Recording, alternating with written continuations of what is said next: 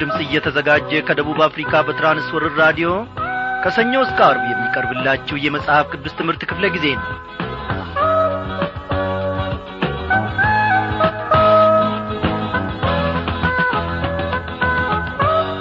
በጌታ የተወደዳችሁ ክብሯን አድማጮች እንደምን አመሻችሁ? እግዚአብሔር አምላካችን ያለፉትን ቀናት ሁሉ በሰላም ውስጥ ጠብቆን ዛሬ ደግሞ በአንድ ላይ በፊቱ ሰብስቦናል ዛሬም እግዚአብሔር አምላካችን ለሕይወታችን ዘመን የሚረባንን ቃል አለው። እግዚአብሔር አምላካችን ለመንፈሳዊ ሕይወታችን ስንቅ አለው። ስንቁ የማያልቅ ነው። በሕይወታችን እየተመገብን እንድንጐለብት እንድንበረታ እንድንጠነክር ወተት ከመጋት አጥንት ወደ መቈርጠም ደረጃም ደግሞ ያደርሰናል።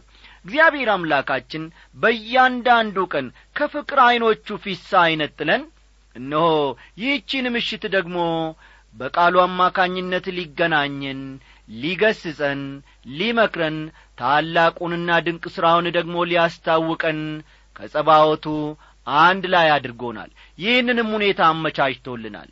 ጌታን ምን ይሳነዋል? እግዚአብሔር አምላካችንን እነሆ ከፍ ከፍ እያደረግን እስከ መጨረሻው ሰዓት እንግዲህ አብረን እንቆያለን። እግዚአብሔር አምላካችን በተናገረን መሠረት ለመኖር እግዚአብሔር አምላካችን እንደ ተናገረን ደግሞ ፍሬን ለማፍራት እርሱ ራሱ ካረዳን በስተቀር በተለያዩ ዐይነት አልሚ ምግቦች በተለያዩ ዐይነት ጂምናስቲኮች ማንም ሰው የራሱን ሕይወት መንፈሳዊ ሕይወት ማለቴ ነው ፈጽሞ ሊገነባ አይችልም። እግዚአብሔር ሕይወታችንን በቃሉ አማካኝነት ካላጐለበተና ካላበረታ በስተቀር ሰው በጥረቱ መንፈሳዊ ሕይወቱን ሊሠራ አይችልም። ወዳጆቼ እግዚአብሔር እያንዳንዳችንን ይርዳን። እግዚአብሔር ማስተዋሉን ካላበዛልን እግዚአብሔር ደግሞ በእውቀቱና በጥበቡ ካላሳደገን በስተቀር የክርስትና ሕይወት በሥጋ እውቀት የሚሠራ አይደለም። ዛሬ እንግዲህ ተከታታዩን የትንቢተ ሶፎንያስ መጽሐፍ ጥናታችንን ካቆምንበት ስፍራ ጀምረን እንቀጥላለን ማለት ነው እግዚአብሔር ዛሬም ደግሞ መንፈሳዊ ዐይኖቻችንን ገላልጦ ድንቅን ነገር እንድናይ ይረዳናል ማለት ነው። እስቲ እንደ ወትሮ ሁሉ ዝማሬን ጋብዛችሁ። ሃሌሉያ! ታላቅነ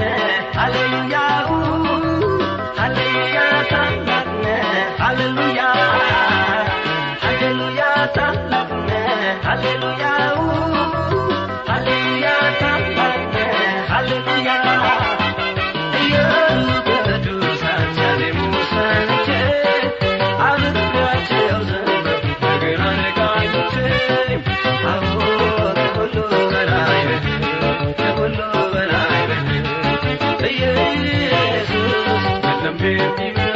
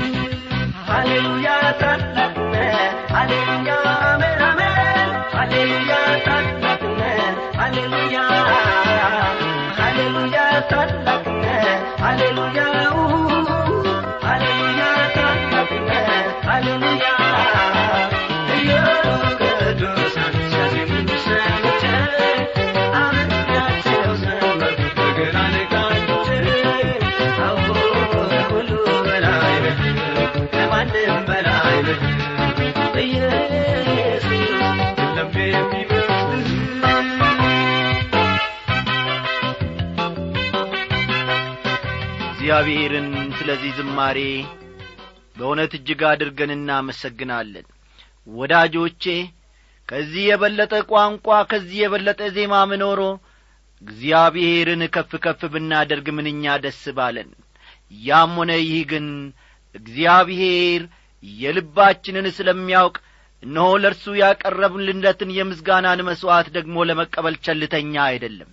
እነሆ አገኘው በዚህ ዝማሬ ስላገለገለን እግዚአብሔርም ደግሞ በዚህ ጡመ ዜማ ስለ ቀባው ጌታን እጅግ አድርገን እናመሰግናለን።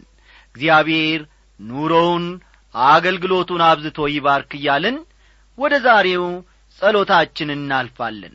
እናመስግን። በሰማይና በምድር ላይ የምትገዛ እግዚአብሔር አባታችንና አምላካችን ሆይ ባሪያዎች ልጆች ደግሞ ዛሬም በፊትህ ተሰብስበናል እነሆ ከታላቅ እስከ ታናሽ የምትናገረንን ለመስማት የምታስተምረንን እግዚአብሔር ሆይ ለመቀበል። አቤቱ አምላካችን ሆይ ለታላቁም ለታናሹም የሚሆን ቋንቋ አለ።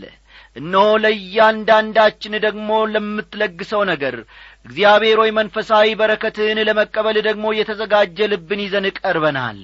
ጌታ ሆይ ተመልከተን። በእውነት በሕይወት ዘመናችን ለእያንዳንዳችን አንተ ዓላማ አለ። ገባንም አልገባንም እግዚአብሔር አምላካችን ሆይ በአንተ ምሪት ውስጥ ስላለን በአንተ እጅም ውስጥ ስላለን እነሆ በሕይወት ዘመናችን ሁሉ እየተከተልን የልጅህን የጌታ የኢየሱስ ክርስቶስን የመስቀል ፍቅር እያየን እንከተልሃለን። እግዚአብሔር አምላካችን ሆይ እኛ በሕይወታችን ባናስደስት ምንም እንኳ ኀጢአተኞች ብንሆን በሥራም በሐሳብም እንኳን ብንበድልህ እንደ ያዕቆብ እያነከስን እየተከተልን እግዚአብሔር አምላካችን ሆይ እስከ መጨረሻው ለመጓዝ ወስነናል። ይህንን ውሳኔያችንን ደግሞ አንተ ታጸናልን ዘንድ።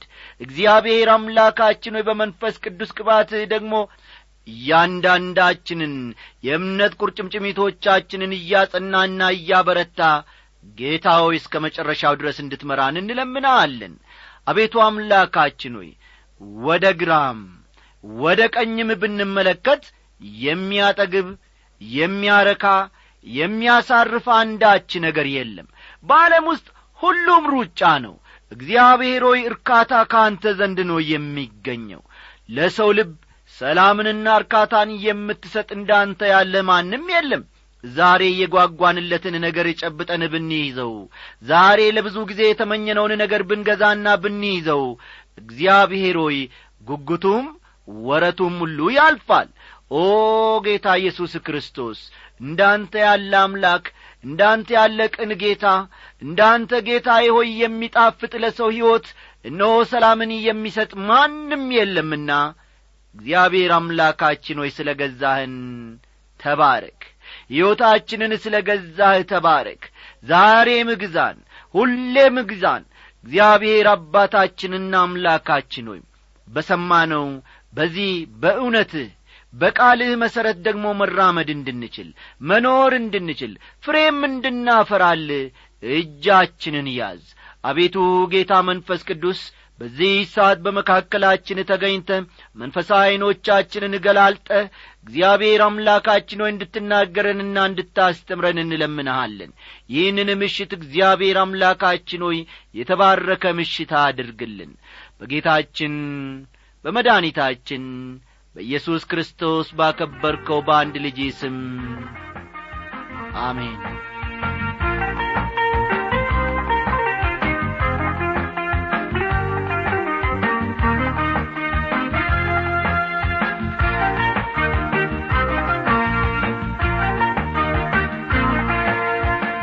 ውድ አድማጮቼ ኖ እግዚአብሔር አምላካችን ዛሬም ደግሞ ሊናገረን ሊያስተምረን በመካከላችን አለ። ጌታ እየተመሰገነ ይሁን። እንግዲህ እያንዳንዳችሁ የምትሠሩትን ሥራ ለጥቂት ደቂቃዎች እስከምንጨርስ ድረስ ቆም አድርጋችሁ ልባችሁም በእግዚአብሔር ማድ ፊት አፍሳችሁ ከጌታ ማድ በረከትን እንደምትቀበሉ እኔ ባለሙሉ ተስፋ ነኝ። በዚህ ስፍራ እኔና ወንድሜ ያለማየውን እግዚአብሔር ደግሞ እንደሚናገረን እናምናለን። በእውነት የምንቀበለው የምንማረው የምንመገበው የመንፈስ ቅዱስን ማዕድ ነው። እግዚአብሔር ይክበር ይመስገን። ባለፈው ክፍለ ጊዜ ጥናታችን ከትንቢተ ሰፎንያስ እንግዲህ የይሁዳና የኢየሩሳሌምን ፍርድ ምን እንደሆነ ስንመለከት ነበረ። ሰፎንያስ የነገሥታት ዘር እንደ ነበረ ነው ስለ ራሱ የሚነግረን። የይሁዳ ንጉሥ የነበረው ሕዝቅያስ ቅድመ አያቱ እንደ ነበርም ተመልክተናል። አይደለም እንዴ? ሶፎንያስ ትንቢት ሲናገር የነበረው በንጉሥ ኢዮስያስ ዘመን ሲሆን ይህ ጊዜ በደቡባዊው የይሁዳ መንግሥት ተቀጣጥሎ የነበረው መንፈሳዊ መነቃቃት የመጨረሻው ጊዜ ነበር ብለን ትምህርታችንን እነሆ አንድ በአንድ ስንመለከት ነበረ ትንቢቱን ስናጠና ፍርዱ በምድረ እስራኤል ላይ ብቻ የተወሰነ እንዳልነበርም መመልከታችን የሚታወስ ነው። በእስራኤል ላይ ብቻ የሚወሰን ሳይሆን መላውን ዓለም የሚመለከት ትንቢት ጭምር መሆኑን እዛም ላይ በትምህርታችን ውስጥ ተመልክተናል። ዛሬ እንግዲህ ባለፈው ክፍለ ጊዜ ካቆምንበት እንነሳለንና እስቲ መጽሐፍ ቅዱሶቻችሁ እንደ ተለመደው ገለጥ ገለጥ አድርጋችሁ ትንቢተ ሰፎንያስ ምዕራፍ አንድ ቁጥር አራትን አውጡ። ሰፎንያስ ምዕራፍ አንድ ቁጥር አራትን ተመልከቱ።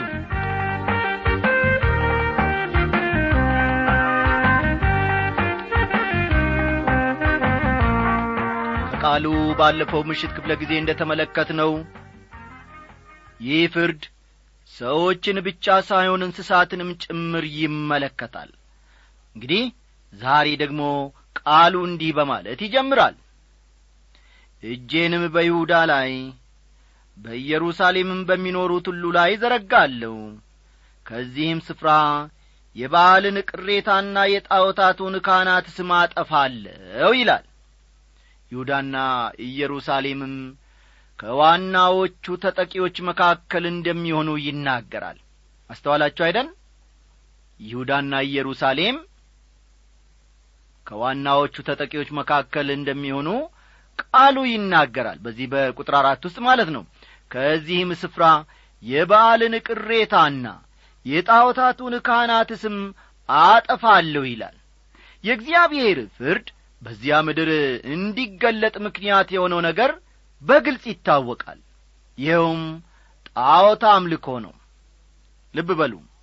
የእግዚአብሔር ፍርድ በዚያ ምድር እንዲገለጥ ምክንያት የሆነው ነገር ምንድን ነው ጣዖት አምልኮ ነው ከትንቢተ ዕንባቆም ባለፈው ክፍለ ጊዜ ጥናታችን እንደ ተመለከት ነው እግዚአብሔር ሕዝቡ ላይ እንዲፈርድ ምክንያት የሆኑ አምስት ኀጢአቶች ተዘርዝረው ነበረ። በዚህ ዝርዝር ውስጥ መጨረሻው ክፍል የተቀመጠው ጣዖት አምልኮ ነበረ። ከአምስቱ ከተጠቀሱት ዝርዝሮች ውስጥ ወደ መጨረሻ ላይ ያየነው ጣዖት አምልኮ ነበረ። ሰፎንያስ ግን ሁሉንም በአንድነት በማጠቃለል ዋናው ኀጢአት ጣዖት አምልኮ ወይም ሐሰተኛ አምልኮ እንደሆነ ይናገራል። የአንድ መንግሥት ወይም ሕዝብ ውድቀት ምልክቶች ናቸው የሚባሉ ሦስት ነገሮች ልብ በሉ። የአንድ መንግሥት ወይም ሕዝብ ውድቀት ምልክቶች ናቸው የሚባሉ ሦስት ነገሮች አንደኛ ሃይማኖታዊ ስህተት። ሃይማኖታዊ ስህተት። ሁለተኛ ፈጠን ፈጠን በሉ ሞራላዊ ውድቀት። ሞራላዊ ውድቀት። ሦስተኛ ፖለቲካዊ አለመረጋጋት ናቸው ፖለቲካዊ አለመረጋጋት ናቸው። ሦስቱን አንድ ጊዜ ልጥቀስላችሁ። ለአንድ መንግሥት ወይም ሕዝብ ውድቀት ምልክት ከሚሆኑት ውስጥ ሦስቱ የመጀመሪያው ሃይማኖታዊ ስህተት ሞራላዊ ውድቀት ሦስተኛ ፖለቲካዊ አለመረጋጋት ናቸው። ቁጥር አምስትን ተመልከቱ በሰገነትም ላይ ለሰማይ ሰራዊት የሚሰግዱትን በእግዚአብሔርና በንጉሣቸው በሚልኮም ምለው የሚሰግዱትን ይላል። በሰገነትም ላይ ለሰማይ ሰራዊት የሚሰግዱትን የሚለውን ቃል ተመልከቱ።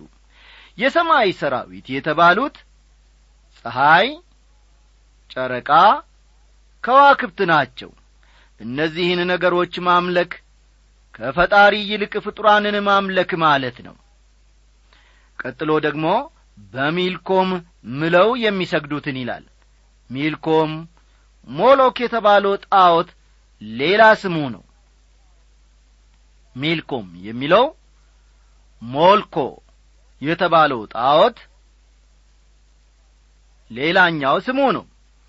የአሞናውያን አምላክ እንደሆነና ልብ በሉ ሞሎክ የአሞናውያን አምላክ እንደሆነና ሕፃናት ለመሥዋዕት ይቀርቡለት እንደ ነበር ከትምህርታችን በተደጋጋሚ ተመልክተናል። ቁጥር ስድስትን ተመልከቱ። እግዚአብሔርንም ከመከተል የተመለሱትን እግዚአብሔርንም ያልፈለጉትንና ያልጠየቁትን አጠፋለው ይላል። ሕዝቡ ፊታቸውን ከእግዚአብሔር መልሰዋል። አንዳንዶቹ ቀድሞ ጌታን ያውቁኑ የነበሩና በአንድ ወቅት ከእርሱ ፊታቸውን የመለሱ ናቸው። አንዳንዶቹ ደግሞ ጨርሰውኑ እግዚአብሔርን የማያውቁ ናቸው። ቁጥር ሰባት የእግዚአብሔር ቀን ቀርቦአልና እግዚአብሔር መሥዋዕትን አዘጋጅቶአልና የጠራቸውንም ቀድሶአልና በጌታ በእግዚአብሔር ፊት ዝም በሉ ይላል።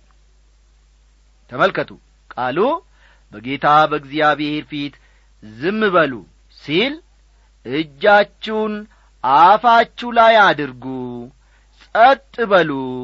ምክንያቱም ያላችሁት በሕያው እግዚአብሔር ፊት ነውና ማለቱ ነው። በዚህ መጽሐፍ ውስጥ የእግዚአብሔር ቀን የሚለው ሲነሣ ወይም ሲጠቀስ ይህ የመጀመሪያ ጊዜ ሲሆን እዚህ ላይ በተለይ የፍርድ ጊዜን ለማመልከት ነው ነቢዩ የተጠቀመበት። አስተዋላችሁ? ነቢዩ ሶፎንያስ በዚህ ክፍል ውስጥ የእግዚአብሔር ቀን ብሎ ሲጠቅስ ምንን ለማመልከት ነው ማለት ነው? የፍርድን ጊዜ ለማመልከት ተጠቅሞበታል ቁጥር ስምንት። በእግዚአብሔርም መሥዋዕት ቀን አለቆችንና የንጉሥም ልጆች እንግዳ ልብስ የሚለብሱትንም ሁሉ እቀጣለሁ ይላል። ባለሥልጣኖችና አገር መሪዎች ፊታቸውን ከእግዚአብሔር መልሰዋል። ከላይ የተዘረዘሩትን ለመረዳት በንጉሥ ሰዴቅያስ ዘመን የሆነውን መመልከቱ ብቻ ይበቃል። ሰዴቅያስ የመጨረሻው ንጉሥ ነበር ልጆቹ እፊቱ ታርደዋል የእርሱም ዐይኖች በጒጠት እንዲወጡ ተደርገዋል። ይህንም በተመለከተ ሁለተኛ ነገሥት ምዕራፍ ሀያ አራት ቁጥር ሀያ አምስትን ተመልከቱ ወገኖቼ። ሁለተኛ ነገሥት ምዕራፍ ሀያ አራት ቁጥር ሀያ አምስት እኔና እናንተ እግዚአብሔር ከጠራን በኋላ እግዚአብሔርም ደግሞ ባሪያዎቼ ልጆቼ ካለን በኋላ ፊታችንን ከእግዚአብሔር የመለስን እንደሆነ መጨረሻችን የከፋ ይሆናል ወገኖቼ። ከእግዚአብሔር ጋር ባንጣላ መልካም ነው። የዚህን ዓለም ምቾትና ተድላሽተን ፈልገን ምናልባት ነገሮቻችን ሁሉ ሲሳኩልንና ሲሞሉልን ለእግዚአብሔር የነበረን ፍቅር ወደ ኋላ ባይል ለእግዚአብሔር የነበረን ሩጫ ለእግዚአብሔር የነበረን ናፍቆት ሁሉ ባይቀንስና ባይቀዘቅዝ እጅግ መልካም ነው ወገኖቼ። ይህ እኔና እናንተ ዘወትር መጠንቀቅ ያለብን ለዚህም ደግሞ መትጋት ያለብን ሰዎች ነን። በእውነት ለክርስትና ሕይወታችን ቀን በቀን ብቻ ሳይሆን በየደቂቃው ትጋትን ማሳየት ይኖርብናል ሳናውቅ ከእግዚአብሔር ፊታችንን መልሰን ልንሆን እንችላለን። ሳናውቅ ልባችንን ከእግዚአብሔር እነሆ አንስተን ወደ ሌላው ላይ አድርገን ልንሆን እንችላለን።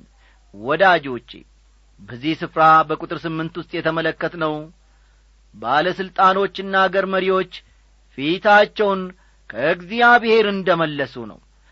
በንጉሥ ሰዴቅያስ ዘመን የተደረገው የሆነውም ይህ ነው። ሰዴቅያስ የመጨረሻው ንጉሥ ነበርና ከእግዚአብሔር ፊቱን በመለሰበት ጊዜ ልጆቹ በፊቱ ታረዱ። የእርሱም ዐይኖች እነሆ በጒጠት እንዲወጡ ተደረጉ። በጣም ከባድና አሰቃቂ ፍርድ መሆኑ ቢታወቅም ይህ እንደሚሆን ከእግዚአብሔር ዘንድ ማስጠንቀቂያ ተሰጥቶአቸው ነበረ። ቁጥር ዘጠኝ በዚያም ቀን በመድረኩ ላይ የሚዘሉትን የጌታቸውን ቤት አመፃንና ሽንገላን የሚሞሉትን እቀጣለሁ ይላል። እዚህ ላይ የድዎችን ርስትና ቤት ለመቀማት ተዘጋጅተው የሚጠብቁትን አመፀኞች በተመለከተ ነው የሚናገረው። ይሁን እንጂ ስለ አመፃና ሽንገላ የእጃቸውን ያገኛሉ። ቁጥር አስር በዚያ ቀን ይላል እግዚአብሔር ከአሳው በር የጩኸት ድምፅ ከከተማውም በሁለተኛው ክፍል ውካታ ከኮረብቶቹም ታላቅ ሽብር ይሆናል ሲል ይናገራል። እዚህ ላይ የአሳ በር የተባለው በአሁኑ ዘመን የደማስቆ በር በመባል የሚጠራው ነው። የአሳ በር የተባለው በአሁኑ ዘመን የደማስቆ በር በመባል የሚጠራው ነው። ስያሜውን ያገኘው ከገሊላ ባሕርና ከዮርዳኖስ ወንዝ የሚገኘው አሳ ወደ ከተማ የሚገባው በዚህ በር በኩል በመሆኑ ነው። አስተዋላችሁ አይደል? ስያሜውን ያገኘው ከገሊላ ባሕርና ከዮርዳኖስ ወንዝ የሚገኘው አሳ ወደ ከተማው የሚገባው በዚህ በር በኩል በመሆኑ ነው። ቁጥር አሥራ አንድ እናንተ በመክቴሽ የምትኖሩ ሆይ የከነአን ሕዝብ ሁሉ ጠፍተዋልና ብርም የምትሸከሙ ሁሉ ተቈርጠዋልና አልቅሱ ይላል።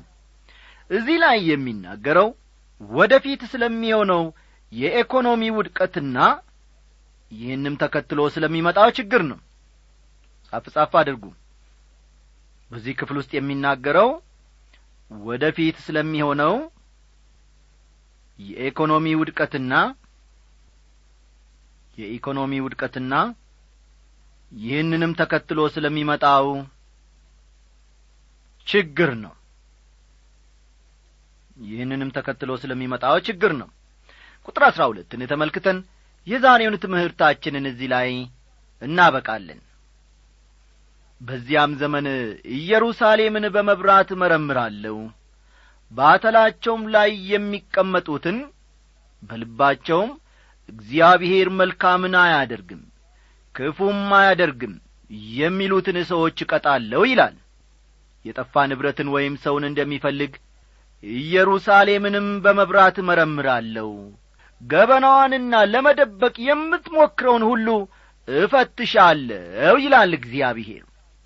በልባቸውም እግዚአብሔር መልካምን አያደርግም ክፉም አያደርግም የሚሉትን ሰዎች ምን አደርጋለሁ ይላል?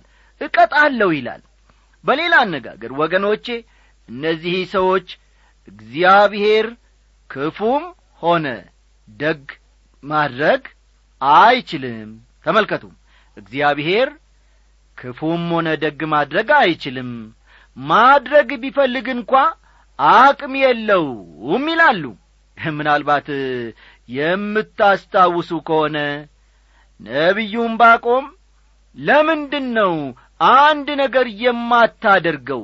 በማለት እግዚአብሔርን ሲጠይቅና ሲጨቀጭቅ ነበረ። እግዚአብሔርም አስደናቂና አስገራሚ ነገርን እንደሚያደርግ ነግሮት ነበረ። ወዳጆቼ እግዚአብሔር አንዳንድ ጊዜ በእኛ የጊዜ ሰሌዳ አልተራመደም እንደ እኛ ፍላጎትና መሻትም አልሠራም ብለን እናማዋለን እንጨቀጭቀዋለን። እግዚአብሔር ግን የሚራመደው በሳቱ ነው አይቸኩልም። ነገር ግን በሳቱ ደግሞ ይደርሳል አይዘገይም።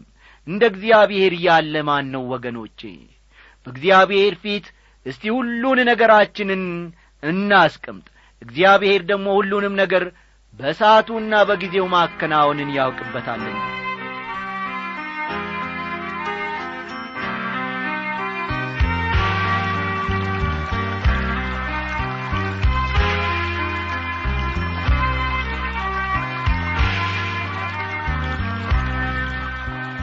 ወገኖቼ ስለ ነበረን ጊዜ ሁሉ እግዚአብሔርን እያመሰገንን አሁን ደግሞ ወደ ደብዳቤያችሁ ዞር ስንል የምናገኘው የተማሪ ጌዲዮን ማዳ ከደቡብ ኦሞ ጂንካ የጻፈልንን ነው።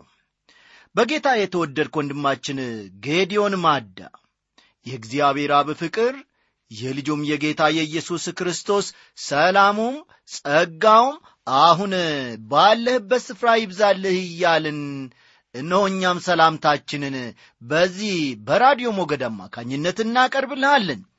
ያለፍክበትን እግዚአብሔርም ሊያስተምርህ ወዶ ደግሞ ወደ ወሰደህ ስፍራ በዚያ የተናገረህንና ያደረገውን በሕይወት የፈጸመውን ማለት ነው ተመልክተናል ከደብዳቤ። እግዚአብሔርን ምን ይሳነዋል? እኛ በሥጋችን አመለካከት ሁሉ ነገር ጊዜ ያለፈበት ይመስለናል በቃ የማይሳካ የተሰበረ የተቀበረ ሁለተኛ የማይነሳ ተስፋም የሌለውና የተሟጠጠ መስሎ ሊታየን ይችላል።